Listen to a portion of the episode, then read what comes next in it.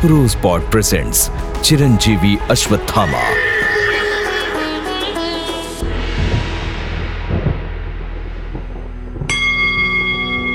अश्वत्थामा बलिर्व्यासो हनुमानश्चा विभीषण कृपाचार्या च परशुरामं सप्ततातः चिरजीव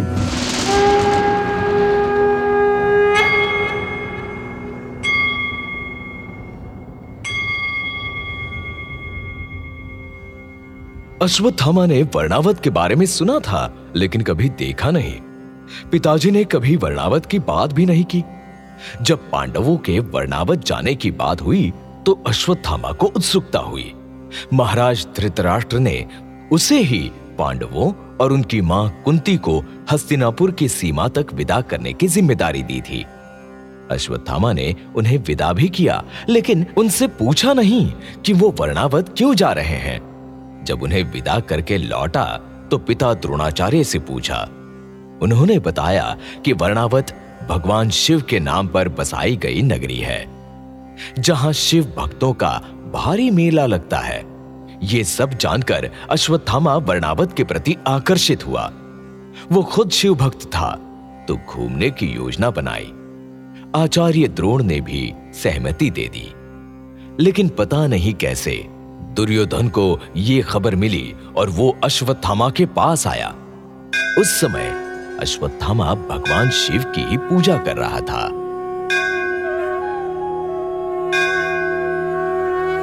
ओम त्रयंबकम यजामहे सुगंधिम पुष्टिवर्धनम, उर्वारुक्मिव बंधनान मृत्योर्क्ष्य मामृतात्। ओम नमः शिवाय। ओम नमः शिवाय।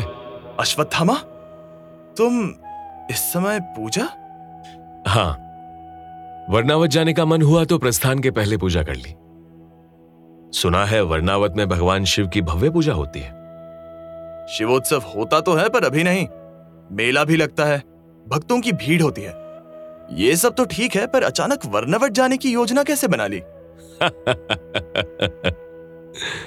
अचानक नहीं मित्र। पांडवों को विदा करने गया तो मेरा भी मन हो गया। और मन पर किसी का वश तो है नहीं। ये तो भगवान शिव की प्रेरणा है। हम्म। इसको हमारी योजना का पता तो नहीं चल गया?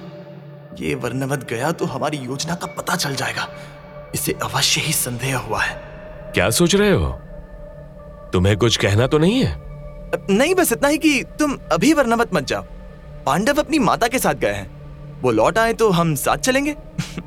महादेव का आशीर्वाद मुझे भी लेना है। और इस तरह अश्वत्थामा वर्णावत जाते जाते रह गया। दुर्योधन ने जिस तरीके से उसे मना किया, उससे अश्वत्थामा को संदेह हुआ। यह पहली बार था जब दुर्योधन खुद अश्वत्थामा से मिलने आया। वो अपने को राजा से कम नहीं समझता था। तो उसका खुद आना कोई साधारण बात नहीं थी। अब अश्वत्थामा के मन में ढेर सारे सवाल पैदा हुए, लेकिन चुप रहा।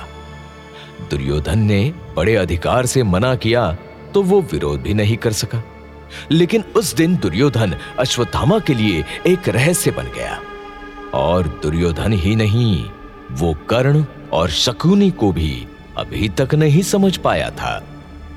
छल कपट जानता ही नहीं था इसलिए उन्हें समझना आसान भी नहीं था। लेकिन अब उसे बहुत कुछ जानना था तो वो सीधे महात्मा विदुर के पास गया। उनसे एकांत में मिला और पूछा महात्मा विदुर को द्रोण पुत्र अश्वत्थामा का प्रणाम। अश्वत्थामा तुम? तुम यहाँ इस राजभवन में? राजभवन और आश्रम में दूरी ही कितनी है महाराज? कुछ पूछना था तो चला आया। अवश्य पूछो अश्वत्थ मुझे लगता है पांडव वर्णावत स्वयं नहीं गए। उन्हें भेजा गया है। हाँ ये सच है। महाराज धृतराष्ट्र ने उन्हें बताया है कि वर्णावत में वार्षिक मेला लगता है जिसमें कुरुवंशी सम्राट सम्मिलित होते हैं। इस वर्ष युवराज युधिष्ठिर को उनके भाइयों सहित इसलिए भेजा गया कि वहाँ की प्रजा अपने युवराज को देख ले। केवल इतनी ही बात नहीं है महाराज विदुर। दुर्योधन ने पांडवों और उनकी माता को छोड़कर किसी और को जाने से मना किया और मुझे मना करने वो स्वयं आया था। ये भी सच है। उसने सबको वहाँ जाने से मना किया है। शकुनी से कुछ बातचीत भी कर रहा था। आप अधिक विचार ना करें। मुझे षड्यंत्र जैसा कुछ लग रहा है। दुर्योधन भले ही मेरा मित्र है किंतु मुझे उस पर तनिक भी भरोसा नहीं।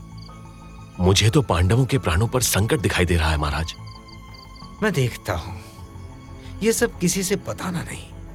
किसी को तुम पर संदेह नहीं होना चाहिए। और अश्वत्थामा आश्रम लौटा। उसने महात्मा विदुर की आँखें खोल दी। उन्होंने तत्काल अपना गुप्तचर वर्णावत के लिए रवाना किया।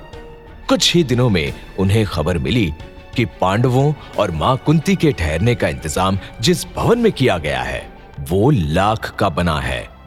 एक चिंगारी इस भवन को भस्म कर सकती है।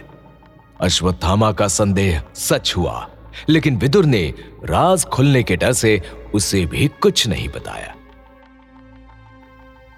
उन्होंने एक दूत के माध्यम से युधिष्ठिर को कूट शब्दों में संदेश भेजा।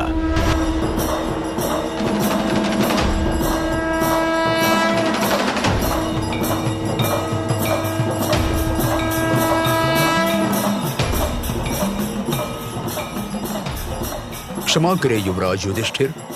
महात्मा विदुर ने आपके लिए गुप्त भाषा में संदेश भेजा है कि जंगल की अग्नि सभी पशुओं को जलाकर भस्म कर देती है। किंतु बिलों में रहने वाले छोटे जीव जंतु अग्नि से अपना बचाव कर लेते हैं। और युवराज उन्होंने इस संदेश को गुप्त रखने के लिए कहा है। संदेश गुप्त है और गुप्त ही रहेगा।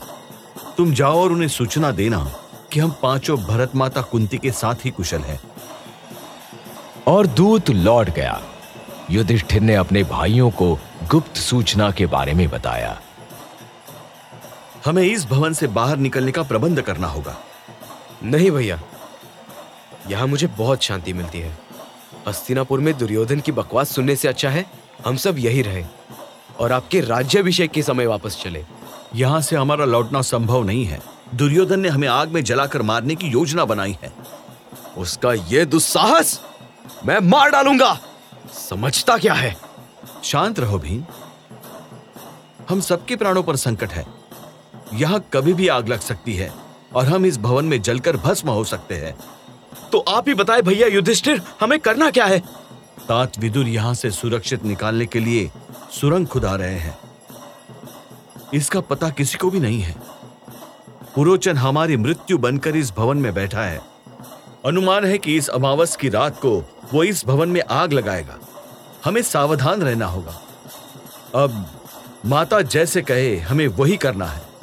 तुम पाँचों योग्य हो ज्ञानी और वीर हो। मुझे तुम लोगों के निर्णय पर भरोसा है। आप चिंता ना करें माँ। आपका पुत्र भीम आग की आँच आप तक नहीं आने देगा। किंतु दुर्योधन को इसका दंड मिलना चाहिए। अभी हमें केवल अपनी रक्षा करनी है भीम। शेष बातें हम यहाँ से निकलने के बाद ही करेंगे। और लगभग एक साल बाद हस्तिनापुर में आग की तरह खबर फैल गई कि वर्णावत के भवन में आग लगी और पांडव और उनकी माता सभी जलकर राख हो गए। भवन में सात लोगों के कंकाल मिले। कंकालों से व्यक्ति की पहचान नहीं हो सकी, लेकिन पता चला कि सात में एक कंकाल धृतराष्ट्र के मंत्री पुरोचन का था। खबर सुनकर अश्वत्थामा के होश उड़ गए। वो इसकी सच्चाई जानने के लिए महात्मा विदुर के पास भागा। तो अश्वत्थामा को क्या पता चला?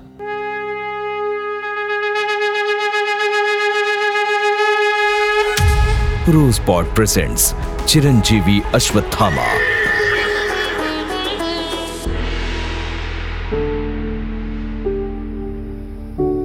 Rosebud Productions. This podcast is now available on Rosepod India YouTube channel. Like, share, and subscribe.